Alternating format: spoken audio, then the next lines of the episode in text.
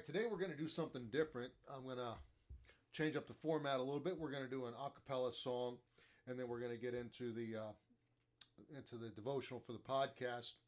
I'm going to be doing a couple different formats here. Do some studies, which are just Bible and me, and then others with some singing and just things like that. We're going to trip it up, keep you guessing on what's coming. So today we're just going to do a simple little vignette, if you will, one a cappella song, and then we're going to get into Jesus and the fig tree. So hang on, here we go. There is coming a day when no heartache shall come, no more clouds in the sky, no more tears to dim the eye. All is peace forevermore on that happy golden shore. What a day, glorious day that will be.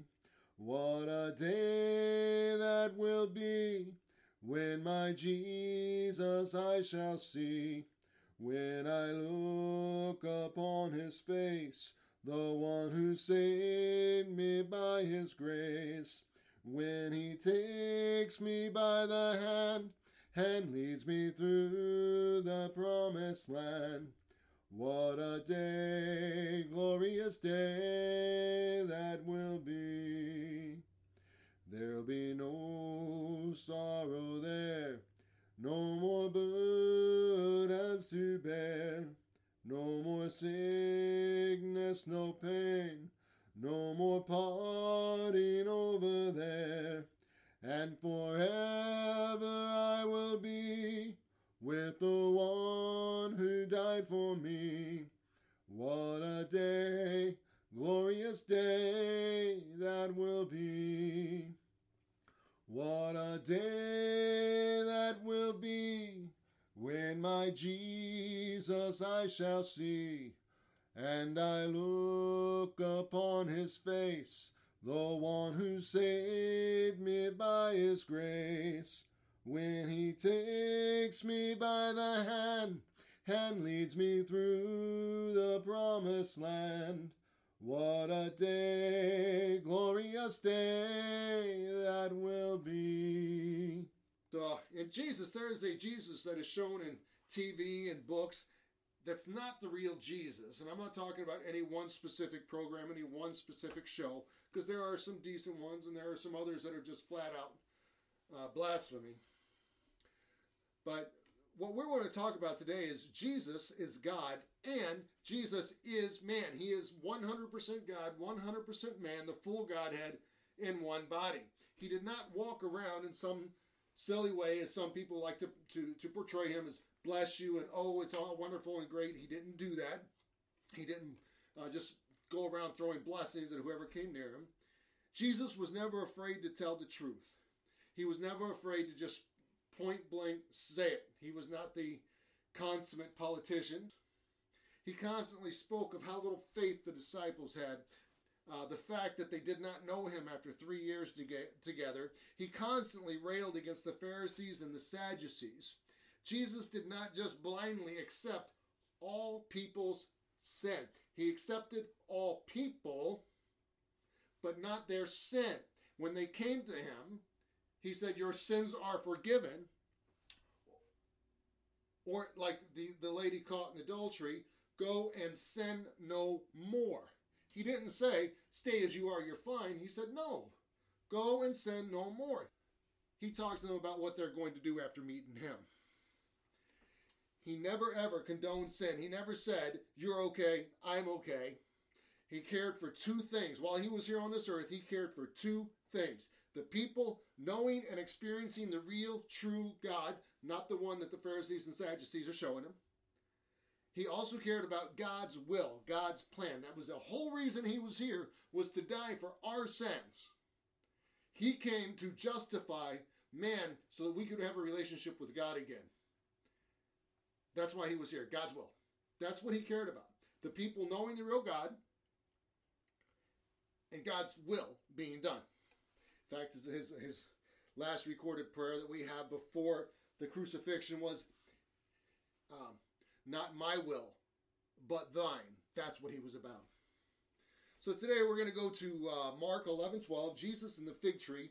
Oh, I love this one. I really do love this sequence of verses here.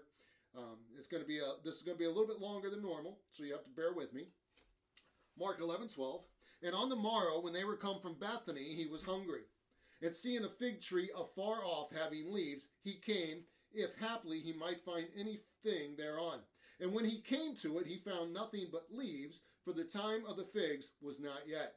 Jesus answered and said unto it, No man eat fruit of thee hereafter forever. And his disciples heard it. He was hungry, as humans get, and he saw a fig tree. He went to the fig tree and was disappointed that it had no fruit. Here comes an object lesson. Jesus was not surprised there was no fruit on that tree. He's God. There is no surprise in him. So if he knew the time of the figs wasn't yet, then why did he go to the tree if haply he might find some? Well, he saw the tree afar off. That means it was an imposing tree, big and promising. I mean, for you to see and identify a tree afar off, it's got to be big enough.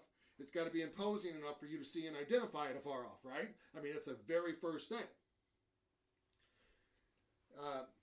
He saw the tree afar off, big, posing, promising that this tree was promising to the people around it that it was doing its purpose, which was to feed people. It was big, it was imposing, it was leafed out, but it had no fruit.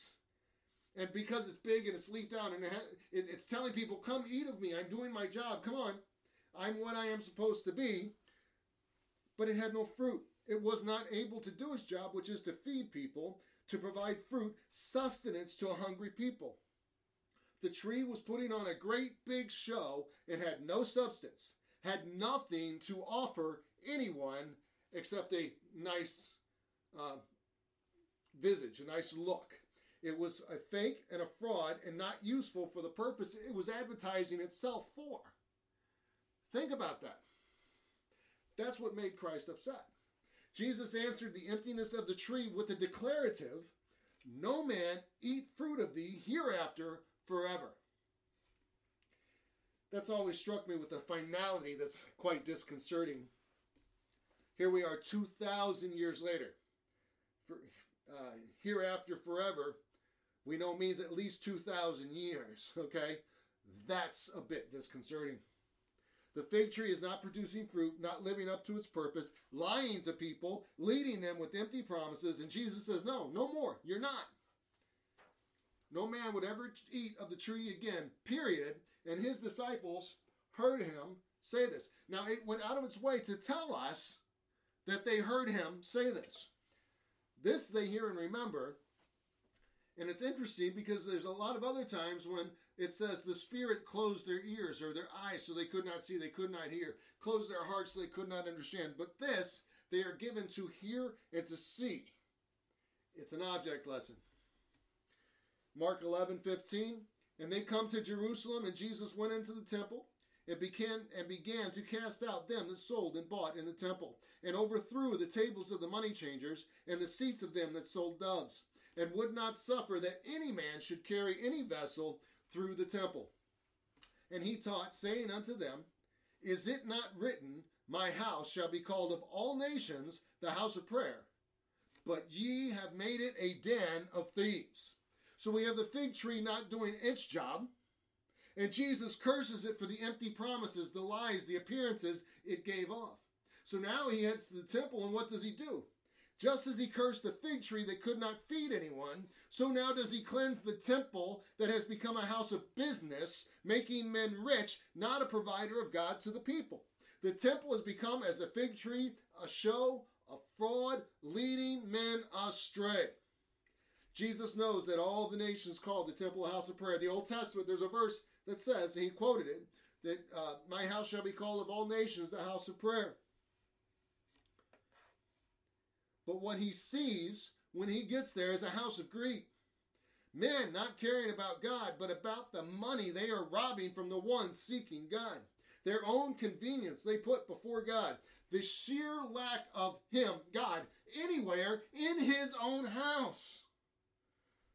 Jesus, God, has a heart for his creation. The people who make up the world, the ones he came to die for, this is what he cares about. And the priests, the Pharisees, the scribes, and the Sadducees have perverted the message of God, and it's making him mad. They're profiting from the people's misery, for the leaders of the temple have rented out spaces to people to sell their wares in the house of God.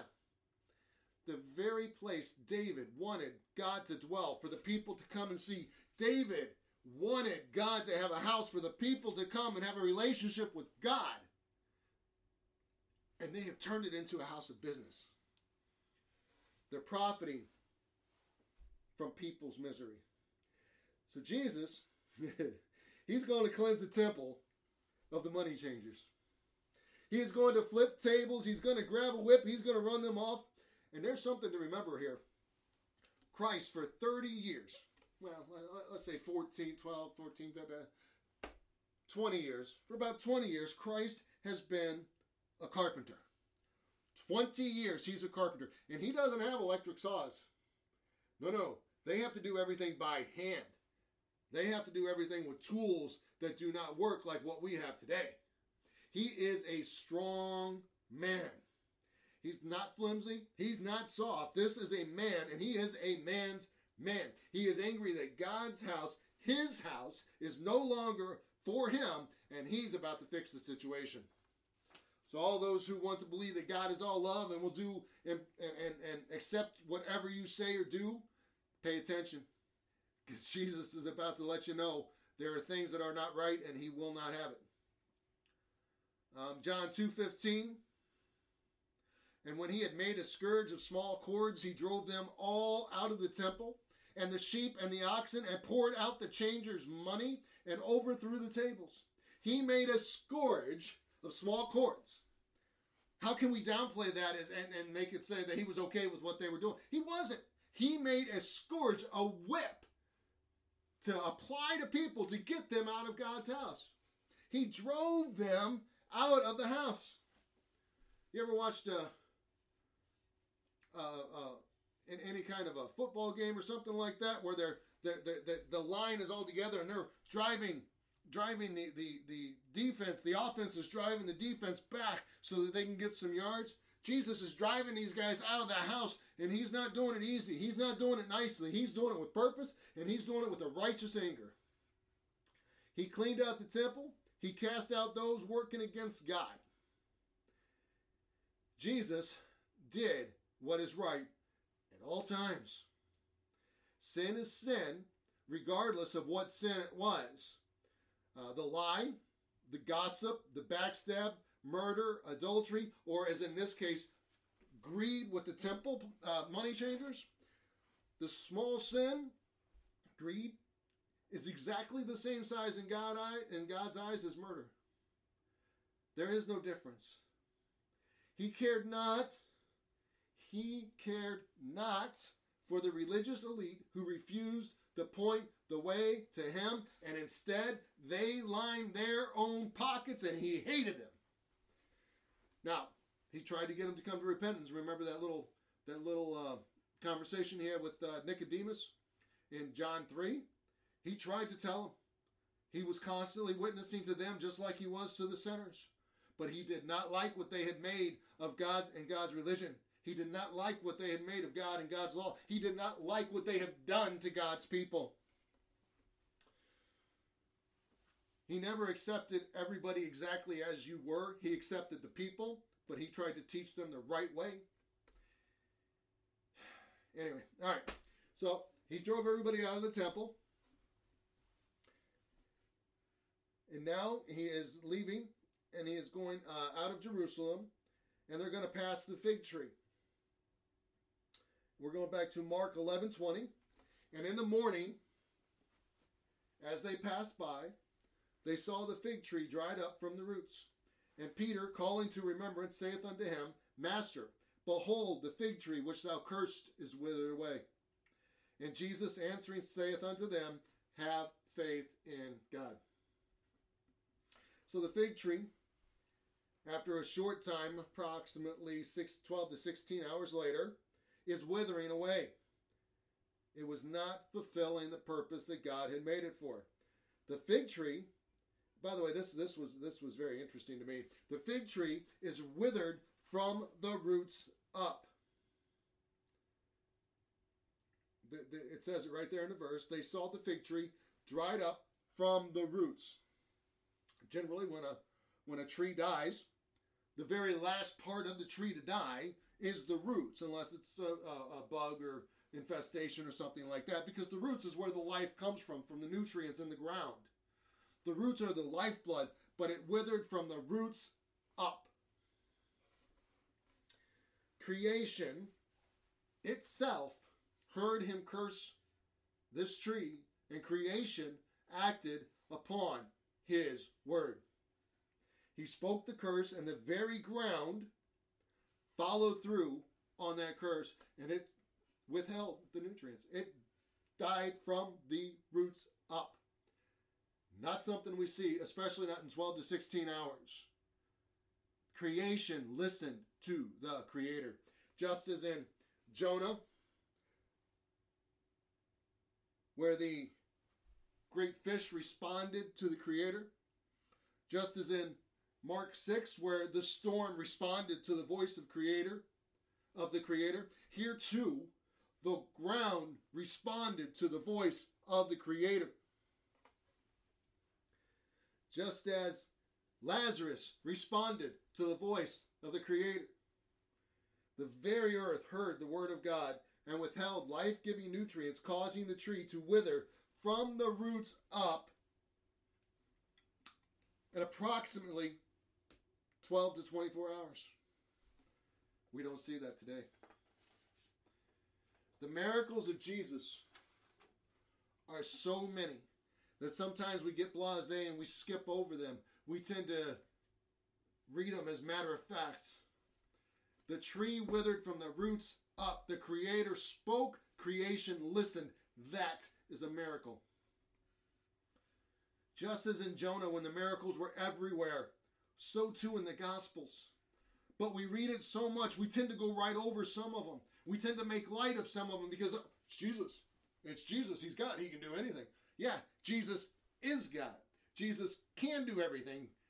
And it should be amazing to us every time we read it that Jesus is God. That Jesus died for you and I, and he can do anything, and he still chose to come and die for us. Every time we read of him, we should take it with awe and reverence. The very earth that sustains all life heard the voice of the Creator and obeys. Many times I wish I was that obedient. All right, so we're going to stop it there. And we're going to do another one next week, another worship type service with a song and maybe some prayer requests and whatnot. I don't know. I'm still working out the format and all. Until next time, have a great day.